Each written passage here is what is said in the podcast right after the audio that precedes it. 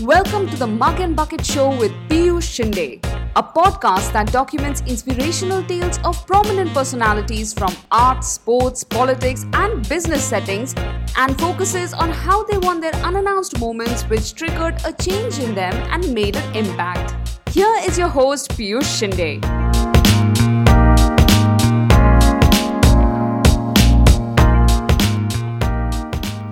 Hi guys, I'm back with yet another thrilling episode of the Mug and Bucket podcast. Today, I am in conversation with Neha Panchamiya.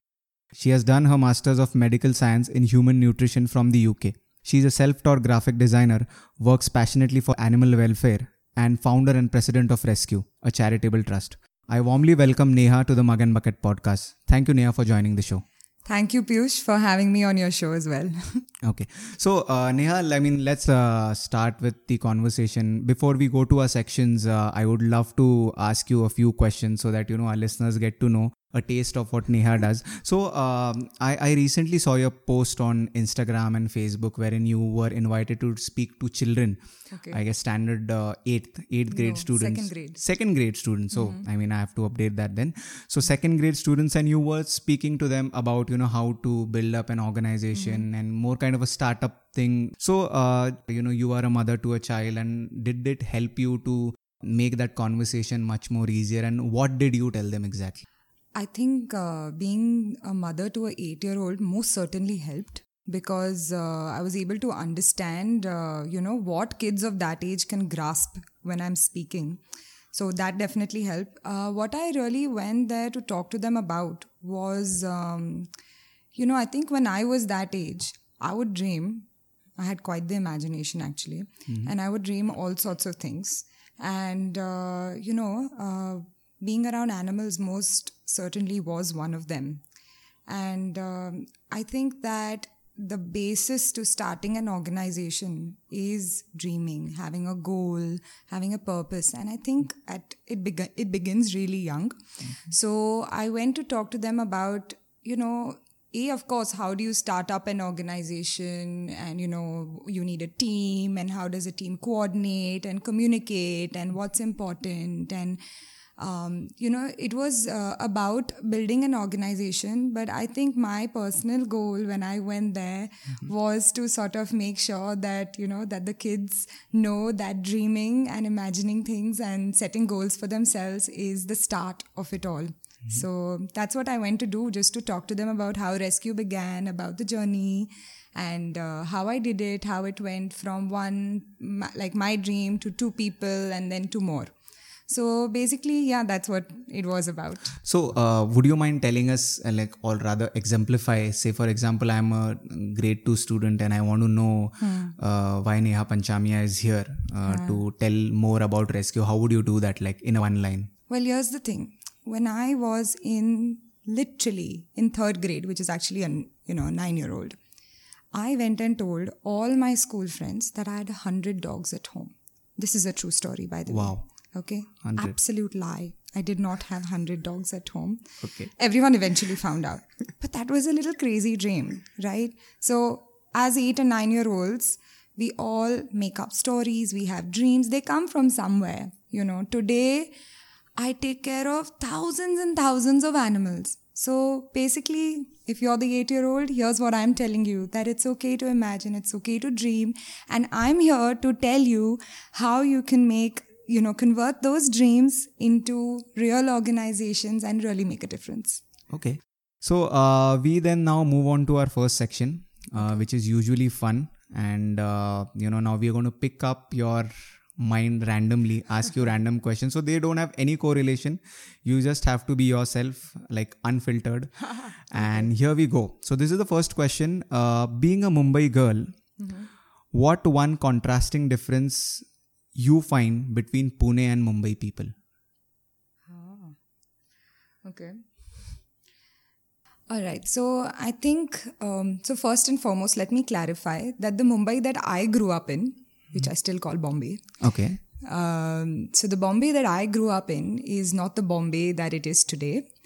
Um, however, if I have to compare people, I think uh, in I think people are far more laid back in Pune, and um, uh, when I say laid back, I don't mean it in a lazy way. I think that Bombay people are constantly running. They're like it's it's it's a rat race. They don't really stop and breathe. Um, you know, everything is passe. It's you know sub you know like bomb is blasted, but life will be back to normal the next day. I think that's a good thing and it's a bad thing too. I think Pune people are a little more, when I say laid back, what I mean to say is I think, I, I think Pune people are a little more conscious. They're more aware. And, uh, but when I say laid back, they do have this sense of, um, you know, let, like not letting go of the stuff that doesn't matter as well. So I think, uh, in general, I, I, I find that a difference where I, th- I, th- I think I like Pune people a lot more now. Okay, mm, like that's a thumbs up, like plus one because we are from Pune. yeah, so uh, that gets me to the next question. So, uh, what is the funniest thing that has happened to you uh, while you were working for ResQ? okay, there are many incidences, but um, one that uh, clearly stands out is uh, one, uh, and this is this happened about two and a half, three years ago and uh, you know we didn't have uh, you know uh, several teams doing uh, rescue. We had several teams doing rescue in the day but not too many at night. So generally the night rescues is what i would go for. And um, so i got a call from a lady who said that there is a dog whose uh, leg is very badly injured and it is turning black and you know all those kind of things. And this is near lakshmi road Generally, when I go out for a night rescue, I always take someone with me and preferably, uh, you know, a male person along with me so that, you know, it's just safer. So I took my little first aid kit, my box, and uh, I called this friend of mine who at that point was uh, having coffee with another girl. And I he said uh, I said please come with me. He said where? So I said uh, you know she said Budhwar Peth Lakshmi Road somewhere there. So he's like okay Neha this is very embarrassing. How do I get out of this? But anyway he came along with me. And uh, then uh, picked him up went to this place. And then we realized that it was not lakshmi road. It was actually the heart of budhwar peth okay. which is the red light uh, you know area in pune. And you know i parked the car and he's like are you sure this is the spot and i said yes so both of us literally at the same time went to grab the medical kit so I said, uh, well, I'm going to carry it. Otherwise, you know, people will think I'm a, you know what. And uh, he said, he grabbed it. He's like, no, I'll take it because they will think I'm a customer. so both of us had a little fight in the car about who should grab the one medical kit that we had. Well, I took it. And, uh, you know, we started walking out anyway we found the dog and uh, it was you know in a in in, an, in, a, in a sort of enclosed space.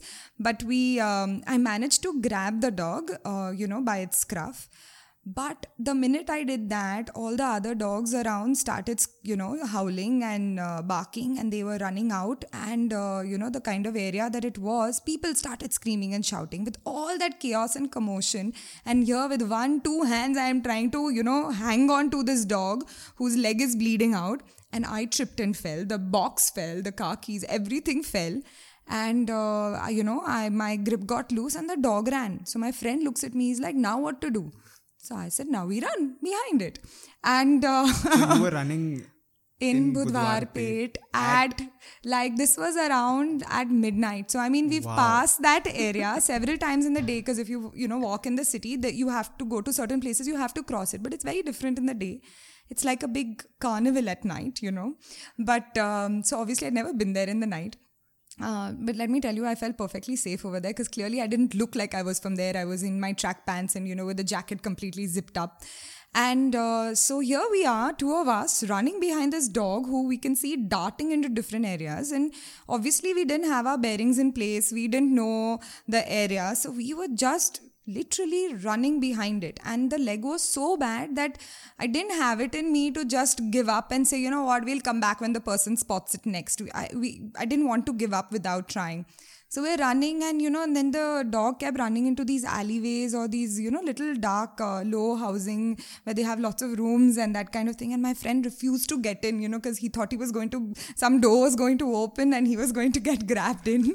and, uh, you know, he is uh, from the wildlife background actually, and, you know, he's very used to the jungles. I'm like, listen, you're not scared of going into jungles on foot where there are tigers and you're worried about this, nothing's going to happen to you. Come on. Anyway, there was a 15 year old kid who I who I said, see, the 15 year old kid is coming with us. Let's go in. So we uh, this one sort of place that we went into and we came out and then right in front of us is this you know policeman standing there and he looks at us and he's like he had that expression on his face which was you know what the hell are you doing here and you know so we quickly explained to so him. what what did he say to you? He must have said something looking at you you know uh, not looking familiar. ikad, something like tum ik- ikad se nahi hai you know like you don't look like you're from here. Yeah. so so i was like yeah of course we're not from here you know we're running behind a dog. And he was like dog? And he was like i was like yeah white one with a you know injury on its leg. And he's like oh i saw it running in that direction. And the man starts also coming with us. So it's now two of us and the 15 year old boy and this you know policeman. So so yeah that was uh, so you know we did that and eventually we didn't find the dog uh, that night after two hours of running and we were exhausted and you know we had strange people asking us and you know of course they saw us you know checking out different different dogs and they were like are you wet? And we were like no. And you know we would just quickly scurry away anyway so we didn't catch the dog that night but i told the 15 year old boy that you know please call me tomorrow. Please try to call me in the day. And uh, you know so it was a very long night. I reached home at around 2 or 2.30 in the morning. Okay. and my uh, poor husband asked me where were you? And i said budhwar peth you know and he and he's like please don't tell anyone this. It sounds really wrong. So i was like no no i was chasing a dog. He's like couldn't you, can't you go to other more decent places? I'm like i'll just go where the dogs are. Okay. anyway so that happened. And the next day i did get a call unfortunately he didn't call in the day. He called at 9 at night. But still uh, next day i went more prepared. I took you know our uh, our best dog catcher because i knew exactly what to expect in that situation. Um, in fact the next day the people uh, people around already knew who I was because the dog went and sat in the same original location where I was trying to first catch her that night. And there were a lot of drunk people, and um, it was, um, you know, I'm so glad that I went better prepared the next day. And, um, you know, so we were really quick. I told my boys, don't talk too much, catch the dog, put it in the car, and get out of here. Literally we did that. And of course the minute we caught the dog and the you know dog always resists and there was a lot of screeching. So we had people abusing us and of course they were drunk. But my my boy was so frustrated he's like madam उसको भी पकड़ के उसको net में डाल के उसका ABC कर देंगे ऐसे तुम तुम्हारा मुंह चुप रखो गाड़ी में बैठो और निकलो यहाँ से you know so it was uh, quite crazy and um, again my husband asked me the next day where were you last night and, and I said it was with Budwar Pet he's like Neha you've really got to stop doing this so yeah I think that's one of the funniest I'll never forget it because it was such a crazy uh, that was crazy that was amazing story uh, now we finished this interview you step out of the house and uh, you know you find a lottery ticket outside which is worth 10 million dollars. What are you go- what are you going to do with that prize money? Oh that's really easy. I'll donate it to my charity. Apart from like you did not let me complete. Apart from ResQ. There's so many other causes. If it was not ResQ, I'd, but I'd give it to charity. There's no, there's no two ways about so that. th- there's nothing that you would like to do for yourself your family something like apart from charity say i'd just rephrase no, that I think that uh, you know stuff for myself, family, and all of that. It's just one of those things in my head. All that has to be hard earned. That's Okay. lottery money is easy money, and I think if it can help others, uh, if you could be any animal in the world what animal would you be and why I think I'd be a dog in my house because uh, you know I'd get to um, well you know dogs sleep, eat, walk. God knows I need the sleep. I work too much, and uh, you know I'd get to eat, and uh, you know dogs in my house get good food, and you know I wouldn't have to apply my brains on what meal I need to eat next. And uh, yeah, I seriously need to exercise, and I'd have somebody forcing me, taking me out for a walk. I think I'd just be a dog. It's a dog's life. okay so uh, neha that gets me to the next question uh, which is your favorite festival in india and why Okay, I am not. Um, I'm not a big fan of Indian festivals because, um well, while I believe that they all began from a, you know, from a good place and great traditions, I still feel that um, you know they've kind of been reduced to sort of noise and pollution and a lot of other things which are actually completely against the festival. But if you had, if but if I had to pin down, you know, what my favorite holiday or festival is, I think. Um, I think it would definitely be Christmas because um, I think that a it's the end of the year. Christmas is all about cheer. It's about the spirit of giving. And it's about friends, family. So while it's about also the festival of lights, I mean, people light up their homes, but there's no noise, there's music. Um, I think it's, um, I just think it's a very merry and cheerful festival. And I think that's the way to end the year with people you love. So I think Christmas would definitely be it. And to, especially because it's, you know, just promotes the spirit of giving. Okay. So the next question is what would someone uh, have to do to get your special attention? Okay, that's really easy because. Get an injured animal to you? Oh, no, not really. uh, well, I think a person who is intelligent and driven would definitely get my special attention because the lack of intelligence and drive, I mean, really bores me. So I think if a person just has these two basic qualities, then uh, they definitely get my attention. okay, so listeners, uh, I hope you are all ears what she just said, and specifically the male listeners. okay, so uh, one fine day you just uh, you know get up and Ranbir Kapoor asks you for a date. What are you going to do? Of course, I'll go on one. okay, I mean, okay, uh, Ranbir Kapoor, here's a special request from Neha Panchamiya. If you do listen to this podcast somewhere down the line, I'm sure whom to reach out. Okay, so uh, here's the last question. What's your favorite restaurant in Pune? Like, no matter what, what kind of mood you are in, happy, sad, there's this one restaurant you would, uh, you know, go. So I think um, uh, th- there's a restaurant called Oriental Connections in E Square. Okay. And I absolutely love that because, um, you know, ex- you know, the kind of mood that you talked about, you get to walk to the walk and you get to pick what you want. And I feel like I have some control over my food and I can decide what I want in it and it comes in two minutes. So, so yeah, so. Bingo, because that is my favorite as well. Oh, really? Me and my wife visit there like very often. Okay. Uh, it was full of fun. I am sure you know listeners will get to know you in different light after hearing this section at least. Now we move on to our next section, which is the mug and bucket section. So where we will ask you series of questions and uh, you know take you to the moment where people would love to know that you know what transpired you, what was that moment, or uh, as we like to call it, the mug and bucket moment in your life. So uh, you are a daughter of a person who owns E Square, like the E Square. We all have been going to E Square and you know just watching movie, pop in popcorns and just come out. You kind of own that place. So why do you need fundings for your uh, uh, donations rather for your ResQ charitable trust? Why is it so? I, I love this question. And uh, so, firstly, my father owns E Square. I don't own E Square. That's number one. Number two, when I started ResQ, the first thing my father told me is that beggars don't do charity.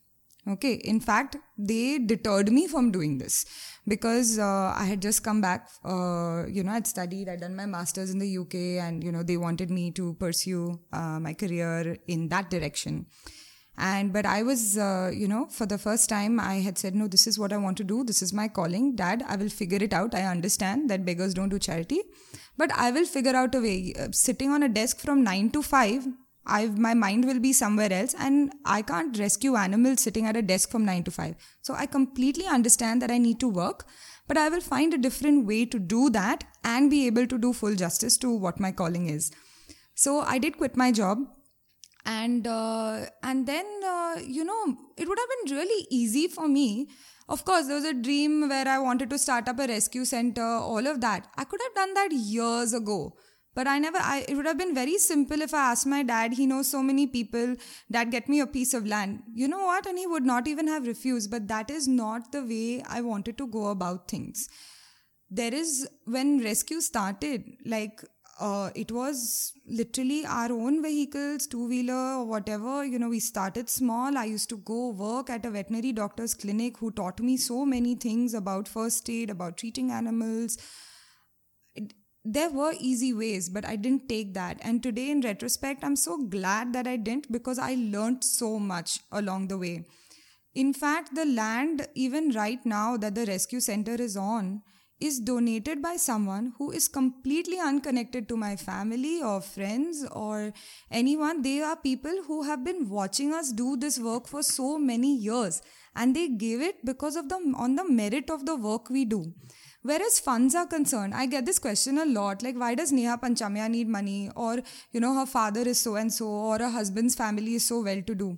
Well, here's the thing we, the amount of animals we rescue, I mean, you know, most people know they pick up one animal, they take it to the veterinary doctor. You know the kind of money that costs, right, to uh, treat one single animal. Now multiply that into at least a minimum 800 to 1000 animals per month. Look at the expenses that, you know, that that we have to incur and we don't get any government funds. So here's the thing that yes, my family is well to do and so is my father's family. In fact, funds are so hard to come by. Both their uh, CSR funds entirely come to us. But let me tell you, even though they give their entire CSR fund to us, that is less than 20% of our expenses. The rest of the money needs to come from somewhere. I also run another company which is, you know, got nothing to do with uh, being the founder. I cannot take a single paisa out of ResQ. You and no, no trustees uh, can. And in fact, I have to run another business. So, which is why I don't really have a social life. I have a child who my family is important to me, my work is important to me, and thus I end up compromising on my sleep. So, literally, my days are basically all about the minute my kid is in school, I'm at work. Comes back home, I get two hours with him in the evening. The minute he goes to sleep, I'm at work again, whether it's a rescue or whether it's doing all the mundane, and boring paperwork. So the thing is that while my family has supported us, you know, in fact, it took us years to even get our 80G and all those things. So when that came, I could ask for corporate funds. Till then, you know, it was just purely based on donations. And right from the start, this is something that I wanted to do on my own you know when i moved to pune so people need to understand people that. need to understand that that just because you're from a well-to-do family doesn't mean that the that the organization is family run it's mm. not just the way e square belongs to my father i have nothing to do with it if you ask me what movie is going on right now i don't even know you know and this similarly ResQ is my organization it didn't come with any heritage it's it, or you know any legacy it was started from scratch so there are times where I have to put in money myself. That is the money that I earn because I run another media company where I graphic design. So I have to work doubly hard to A, make money for myself where I remain independent irrespective of whether my family is well to do. That is the sort of values that I have been brought up with, that money comes and goes but all you have is hard work and your merit. So, you know, I don't even explain this to people anymore about when you know when they say that i just smile because i realize how you know they just don't know better and it's an easier comment to pass oh you know why does neha panchamiya need money but it really isn't as simple as that that was interesting neha. I mean good i asked you this and good you answer that with uh, so much of honesty. And so people need to understand that uh, you know running something doesn't necessarily be from your parents or you know it doesn't yeah. necessarily be uh, uh, fun fun rich or cash rich just yeah, because and it's the parents my, are well and at the do. end of the day yeah. it is my cause you know and people always tell me okay you run a uh, but even the way we run ResQ most people i tell them it's an ngo it's a non-governmental organization it's not a non-governmental disorganization so we run it very professionally and the same way that any other organization which is profit making plans their structure, plans their management. We do exactly the same at ResQ. So in in my senses, it's so in my defense that's it's it's how I run the organization and what I make of it. It really doesn't have anything to do with my family. It's my cause. Okay, that was interesting. So uh, ResQ has saved thousands of stray animals. Mm-hmm. Uh, like from very worst scenarios, work, mm. worst circumstances, and you have given them new life. So, uh, how would you explain ResQ to someone who is emotionless towards animals? Like, I'm sure you must be coming ac- across a lot of people like that. So, what and sure. how would you do that? Yeah, I def- I think I come across more people who are not empathetic to animals uh, as compared to people who like animals. Um, I think there are more of those. Um, and it's actually really simple. Um, for me, I respect all kinds of people, whether they like animals, whether they're neutral, or whether they dislike animals. Generally, what I tell people is it's okay to not like animals, but it's not okay, okay to be cruel. Mm. That's one thing. If I have to explain to them what I do, Now, clearly, they are not my audience where I tell them about, you know, I saved, help save this animal from the drain or from an accident. You know, it, it, it doesn't engage them at all. But I find it very interesting uh, when I see their reactions change when I tell it, tell them what ResQ does from a different perspective. For example, I tell them that the work we do actually impacts you.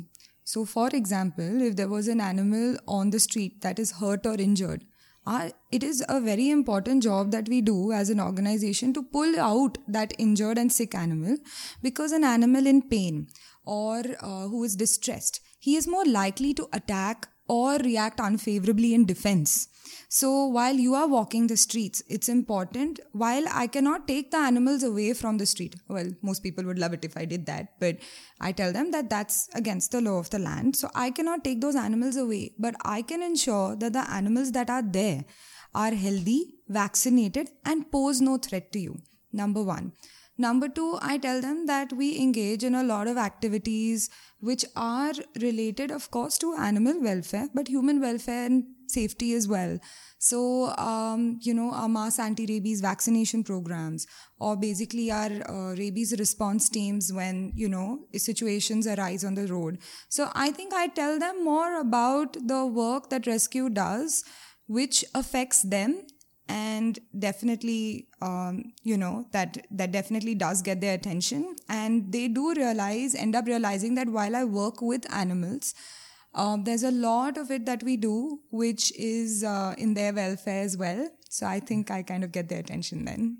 Okay so uh, now, since you're doing a very uh, different kind of work, and I'm sure you know there are very few NGOs who are uh, into the same uh, kind of work you're doing. So starting an NGO in India is a tough job, especially when philanthropy to Indians is very different to what is what it is to the world. Mm-hmm.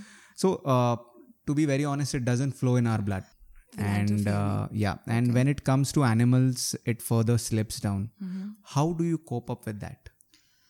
Okay, so first and foremost, I don't think it's hard to start an organization, but as you said, it's it's it's pretty hard to keep one running. Uh, organizations pop up all the time, but most of them are very very short lived. Uh, whereas philanthropy is concerned, I feel like our country, the kind of causes that so many different organizations have taken up, um, I think it's about what people relate to. So, whether it's children, whether it's education, whether it's women. So, on one level, I feel like people, uh, you know, reach out, donate to the causes that they feel strongly about. Um, animals in general, I feel, um, you know, the cause of animal welfare. Also, because the perception of animal welfare is very different in our country at different levels. Um, so I feel like, yes, on one side, you might say, okay, you know, uh, philanthropy is low. But what I've noticed over the years is that the most simple, unassuming people have the largest hearts and largest pockets. When, when, there, when there's a bonus or there is an excess, I think they find it in them to give. Mm-hmm. And um, so, on on one, I think funding has always been a constant struggle. Like you said, animals come way down people's list. You know, it's also because people relate with them less. Um, as a culture, we haven't, I mean, I'm not talking about rural ecosystems, but even, um, you know, in our urban ecosystems, we, animals are not so close to our heart. I mean, in that sense, you probably look at the dog and a cat and that's the, that's the most common pets that we have. But inherently, I think people will give to what they um, can relate to. So, how do I cope with that? I mean, you know, I tell my entire team this as well that, you know, put down, it's not like, um, you know, I, I always tell them that, you know, work hard and because that and you know with a good intention and people will recognize it and support the work we do of course we put a lot of efforts into things like fundraising you know we write about the work we do and uh, you know social media anything that we can access but um, yeah it is it is difficult. There is no doubt about it. But i believe with the right intention and you know the right sort of permutation combination of doing the work pushing it out reaching out to people you know is is probably the way forward. So I don't like complaining that you know what people just don't give. People give. I think you need to reach out to them and and and find ways that they can relate to you also. A lot of them complain about this two percent mandatory CSR. In fact, I think it's really good for them if you because it's it. In fact, it needed to be mandatory because otherwise they just wouldn't give at all. And there are we all live in the same country, and I think that it doesn't matter what cause you give it to eventually, but mm-hmm. you know at least there is a culture of giving in you know which has been mandated. So uh, you've mentioned now that you know it has been a tough job or uh, running an ngo in india itself is very tough. You know there are a lot of uh, government uh, interference and you know raising money is again a problem. So uh, i'm sure there must have been instances where uh, you would have said to yourself that's it i'm shutting this down. I cannot take it anymore. But that but but a moment where you know you thought okay no I can't do this. So, what was that moment, or what did pull you back uh, into not giving this up? Okay, so um, two things. One is that whereas money is concerned, that has not been a reason for me to reach that point simply because um, in the last 12 years of rescue, there is a reason why we have never been in debt. And the reason for that is um, we always plan ahead like if I know this month we have X amount of funds or are able to predict that there will be X amount of funds, we will only rescue that many animals. We learned very early on to, to say no. Mm. And we realized that we cannot save every animal. But what will come to us, we will do a 100% job of it with no compromise. So, for example, if there are 100 animals that we treat, or now, I mean, it's 800,000, 1200 animals, so if it's for example just for the sake of speaking if we decide to treat 100 animals we will do a brilliant job of those 100 we will not take the 101 and compromise on all of them. So whereas that is that has not been a factor but yes, there has been a point many years back, I think about seven, eight years back, where, um, you know, actually animals are very easy to deal with. It's people that are really hard. Yeah. And um, I started this organization, and when I got into it, I was very young. So, you know, of course, it's, it's taken a lot of growing up and learning. But, um, uh, dealing with people is a challenge, you know, especially people who consider themselves animal lovers. It's a very, um, very, very broad term. I always say there's a responsible animal lover and an irresponsible one. So, especially the, you know, the self entitled, irresponsible animal lovers, and I think just too many happened at one go, and it, and the amount of negativity that gets thrown at you, you know, I mean, they said, you're an NGO, you're supposed to do this. I was like, no, I'm not and this is not your tax money. Yeah. you know these are not government funds. And you know so uh, one side of that or you know accusations and basically I was, at one point it just got too much.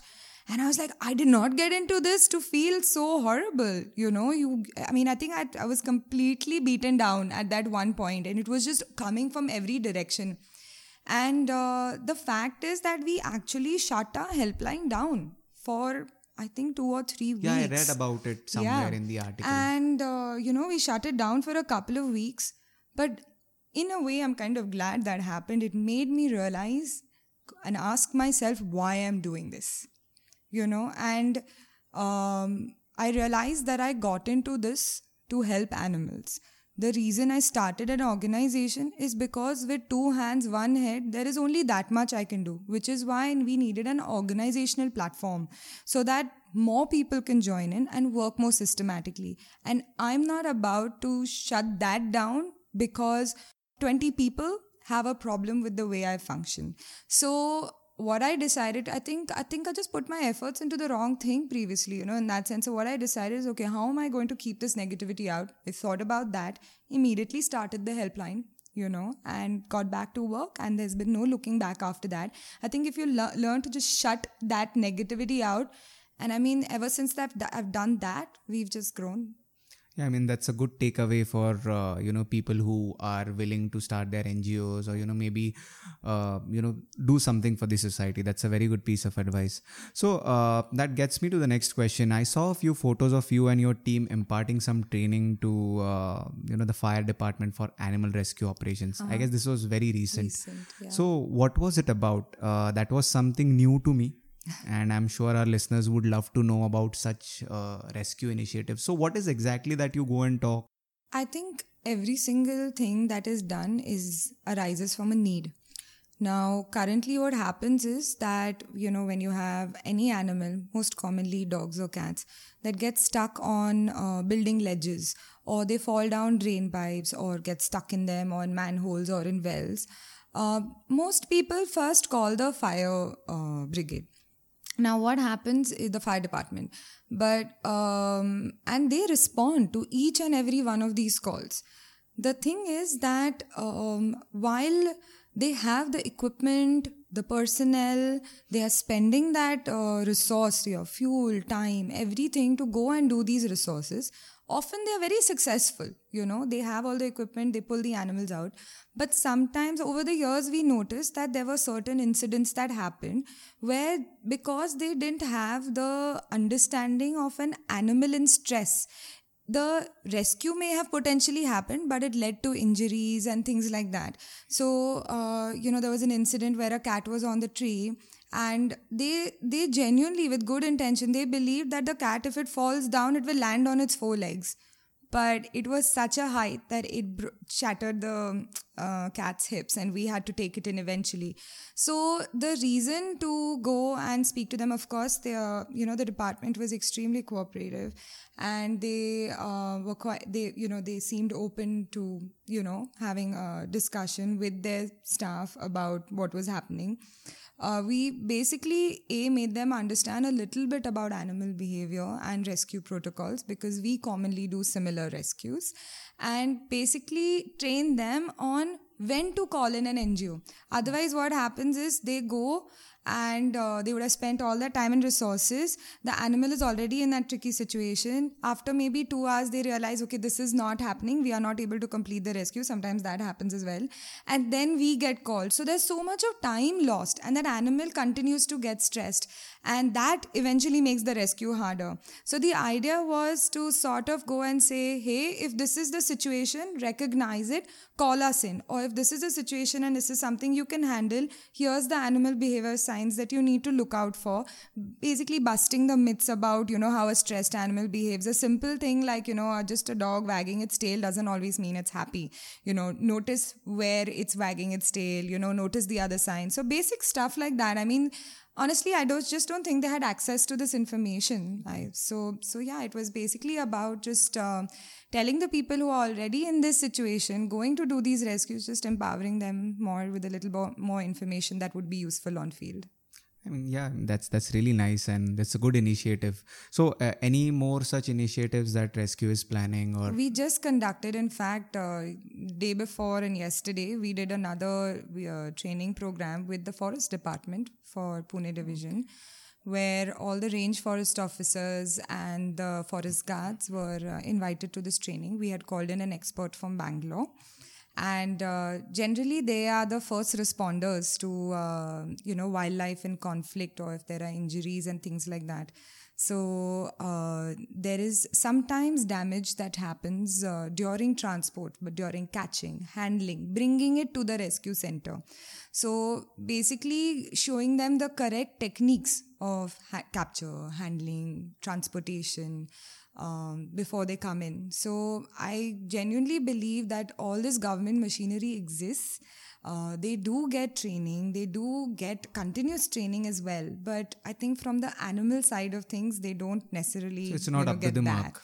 It's not that it's not up to the mark. It's just about the fact that there are newer and newer techniques that come out. Okay. And if we have access to share and learn together, I believe it should be done okay, because NGOs, I feel like there are only so many and it, it's a big strain on us. So when it's when they already exist, that workforce already exists, I think empowering them is the way forward. okay. So, uh, uh, this is my personal favorite question because uh, I I was watching a Marathi uh, television show. Uh, there were a few celebrities on it. And uh, so so they were asking each other so what's what's the pain point or uh, you know what uh, troubles your co-host? And there was this female actress i'm not going to name her. She said that i am very much into animal welfare. This guy the the co-host uh, or maybe uh, I, he was not the co-host he was working with her for some commercial or some serial he said that she is so much into animal welfare that uh, she gets hurt you know to an extent that it uh, affects her day to day routine. And the very next moment, there is, uh, you know, discussion about food.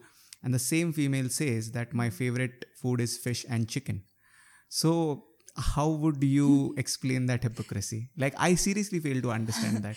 Okay, so what you are terming as hypocrisy or double standards or whatever else you may want to call it, uh, I generally think that each person has their own sort of trajectory where they become aware of what um, they are eating to begin with. So, for example, whoever this person is, she probably gets affected by cats and dogs and seeing the street dogs on the road and watching their suffering. And this is exactly what it is because that affects her because she sees it all the time, right? And she is probably not uh, lying about the fact that it affects her. It probably does. And, uh, but the fact is that she can see that. She doesn't see the chicken and fish. She probably lives in the city and she can't see it and it's food for her on the table.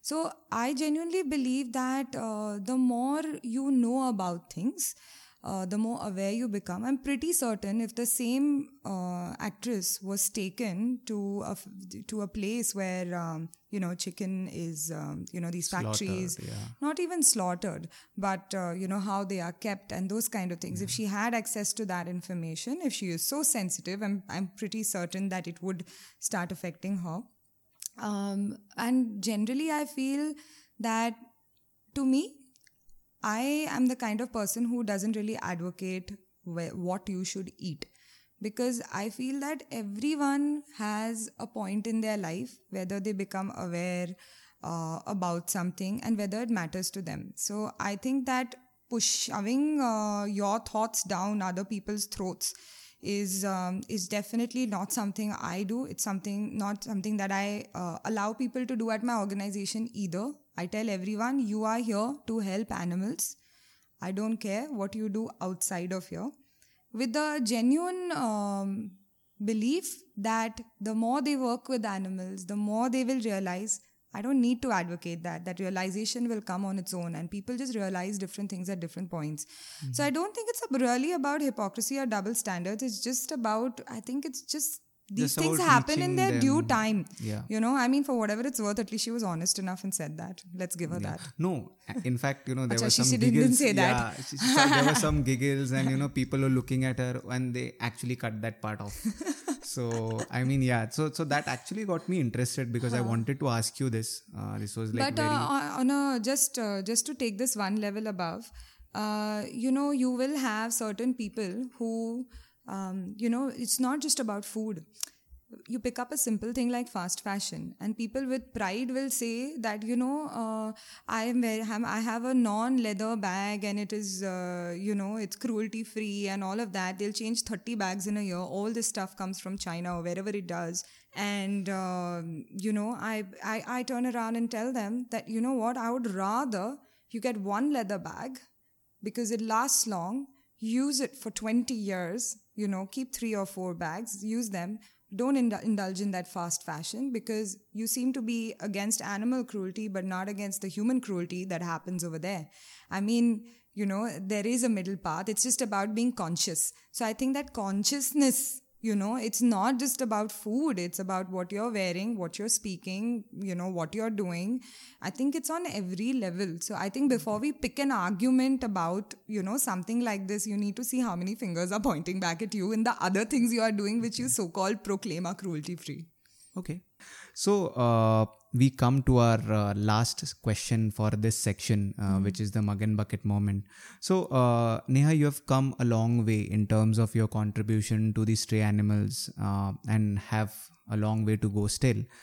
But, uh, you know, it, it is. Uh, in so many ways unparalleled what you're doing and um, i personally like I, I don't have words actually. You know there are very few people who are actually doing this and uh, kind of you know you are the real heroes like people like you who are actually contributing uh, to the mute because they do they can't you know they can't tell that you know if it's cold if they are hungry and you know it's it's it pains me to even think that to go in that state. So in that way now if you date back please shed some light on that moment that actually triggered you to do what you're doing, which altered the course of your life. Uh, the mug and bucket moment, which made who you are today. So, uh, you know, when I um, came to Pune about 12, 13 years back, um, I had actually I had no intentions to settle in the city. I was I just finished my education abroad and I was planning to go back. And uh, being from Bombay, uh, all I mean, all throughout my childhood, whenever I would find hurt and injured animals, I would, uh, you know, take them to a vet or call up an organization. You know, fairly responsive in Bombay. Also, I grew up with a old veterinary doctor in my building, and uh, just watching him treat animals used to just be a, you know, would just give me so much joy. And uh, so I always had someone to reach out to. So if I found an injured animal, I'd know where to take it. I'd get help some way or the other. When I came to Pune uh, after my education, I was really bored because I didn't know anyone. So I quickly took up a job in the, you know, before I was considering going back.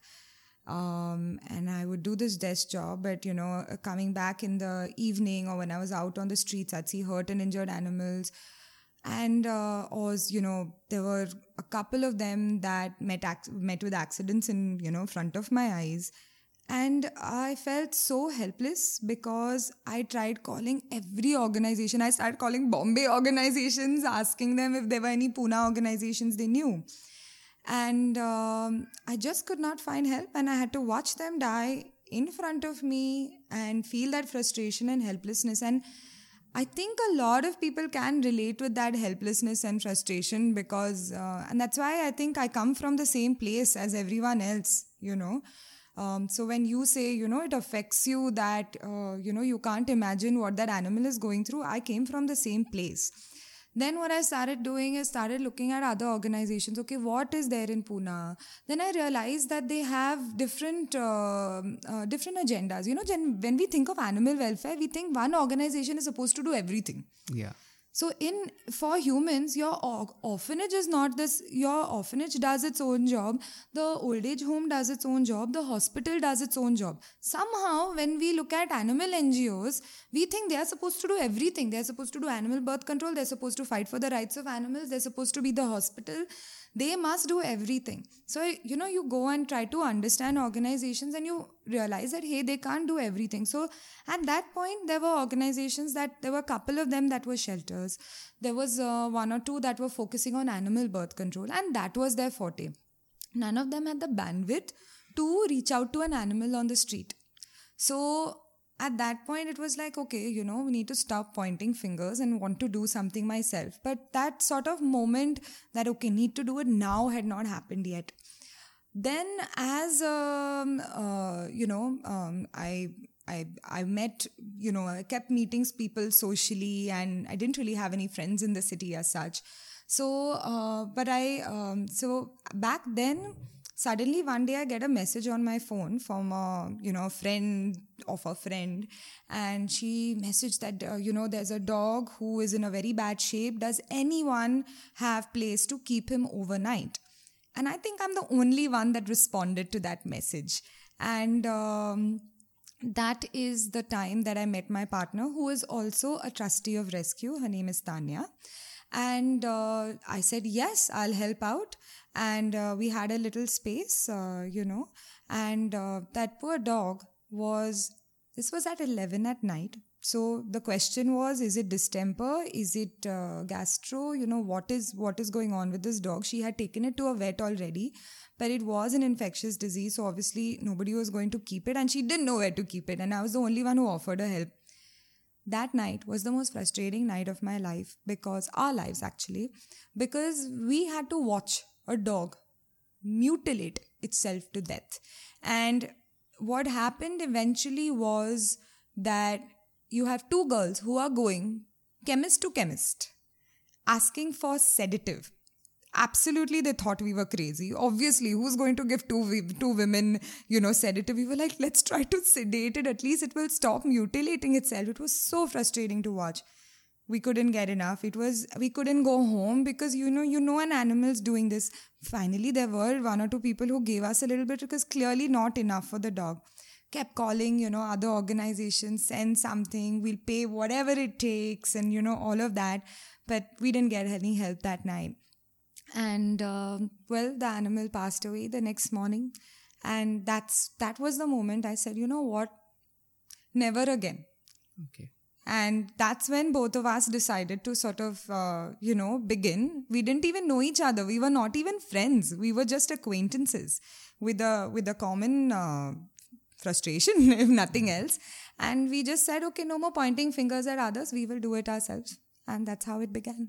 Okay, I, I saw you getting emotional. Your eyes are uh, almost moist. I mean, that was uh, very heartbreaking uh, kind of a moment, but actually, it happened for good. And uh, we really, really, really salute you for all the bravery and all the nice things you're doing uh, for these stray animals. So that's it from this section. We move on to some fun game now. Okay. Uh, so you have to get out of your emotional uh, state because, like, even my eyes are moist. I can't see anyone crying. well i'm not crying i just I mean, yeah, you you got emotional. I No, mean, it was, you know, I think uh, generally when I talk to people about that night, I summarize it in two sentences. But I think, you know, because I went into a little bit of detail, it was almost like reliving that. Yeah, I so, yeah. Thank you so much for sharing that with us. Actually, so uh, like I said, there are four sections, Mm-hmm. uh, three sections. Uh, which one would you want to go ahead with? So there's a wrong one. There's uh, know your age with general knowledge, and there's this ulta pulta. So what do you want to go I ahead don't with? know. I'll pick wrong one. Okay, then wrong one it is. So uh, here we are going to ask you questions, Okay. and you have to deliberately give me wrong answers. okay. Okay. so here's the first one. You have a daughter. Yes, I do. Yeah. You take daily shower. No, I don't. Uh, president of the USA is. Narendra Modi. He might as well become. you never know the power of Narendra Modi though. what is 2 plus 2? Six. Uh, those who are listening, like if you want to call her for any kind of uh, pep talks for children, please don't. 2 plus 2 is 6 for her. Yeah. Which animal is called sheep of desert? Dog. What is the currency of India? Dollar. Okay, she doesn't understand Gandhiji. Who wrote Romeo and Juliet? I did. okay. Dogs have four feet. Mm, yes. No, no, no, no, no, no, no, no, no, Yeah, no, no, no, no, no. Actually, that was the last question and you screwed it up. okay, then. No, uh, no, I was right. They don't have feet. They have paws. I'm not wrong. Oh, it's a, no, don't go into the And then technicality of technically, it. I'm right. What I said. Okay, so- you won it. Uh, so let's have it for Neha. Uh, that was the last question of uh, the third section, uh, which was wrong one. Now we get on to our last section of this show, uh, which is called Maybe Prime Minister. So now uh, you have to tell us one thing which you would like to change in this society, specifically for India, apart from what you're doing currently. Your one vision. Please, please elaborate that vision, or maybe whatever you will do uh, once you see that you know ResQ is taken uh, a good shape and you know it's into that self-running mode, or something which you want to do even parallelly with ResQ. Okay, there are very less chances I'm becoming the Prime Minister of India.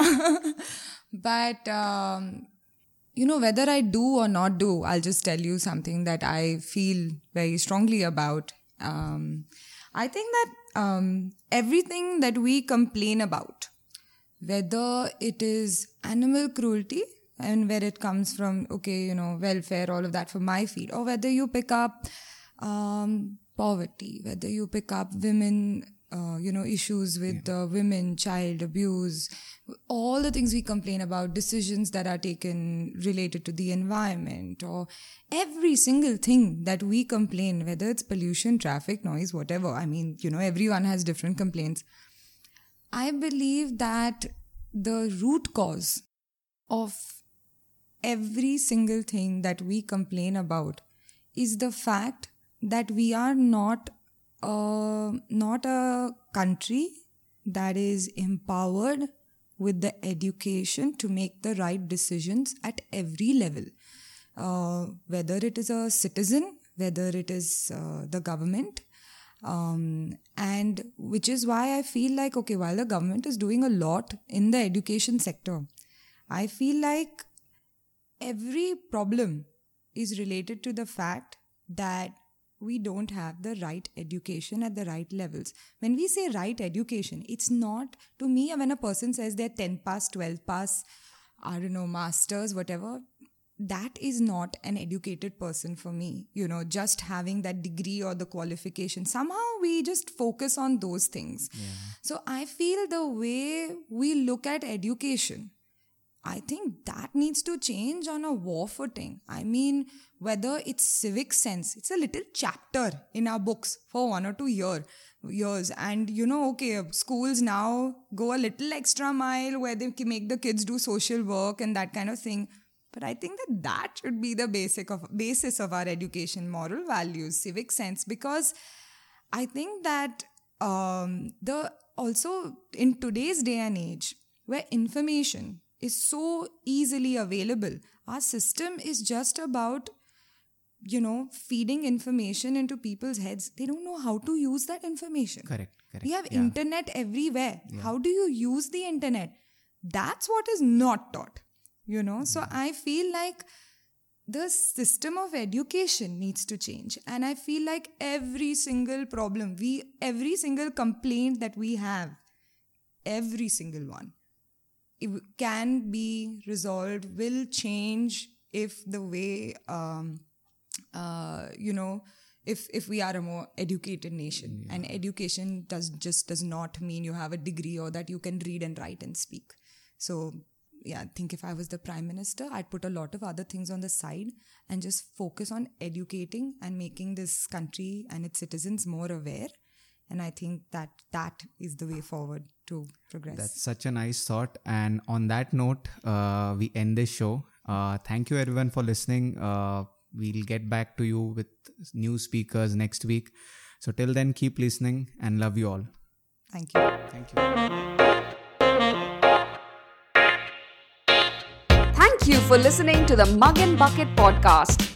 If you like what you just heard, please subscribe to our show on iTunes, Spotify, Castbox, Hubhopper, or any other podcasting app you use. And please follow us on Facebook, Twitter, LinkedIn, and Instagram. Want the world to know your Mug and Bucket moment which changed the course of your journey? Go to our website, themugandbucket.com, and click on Share Your Moment. We will publish your story on our website. Until then, take care and keep listening.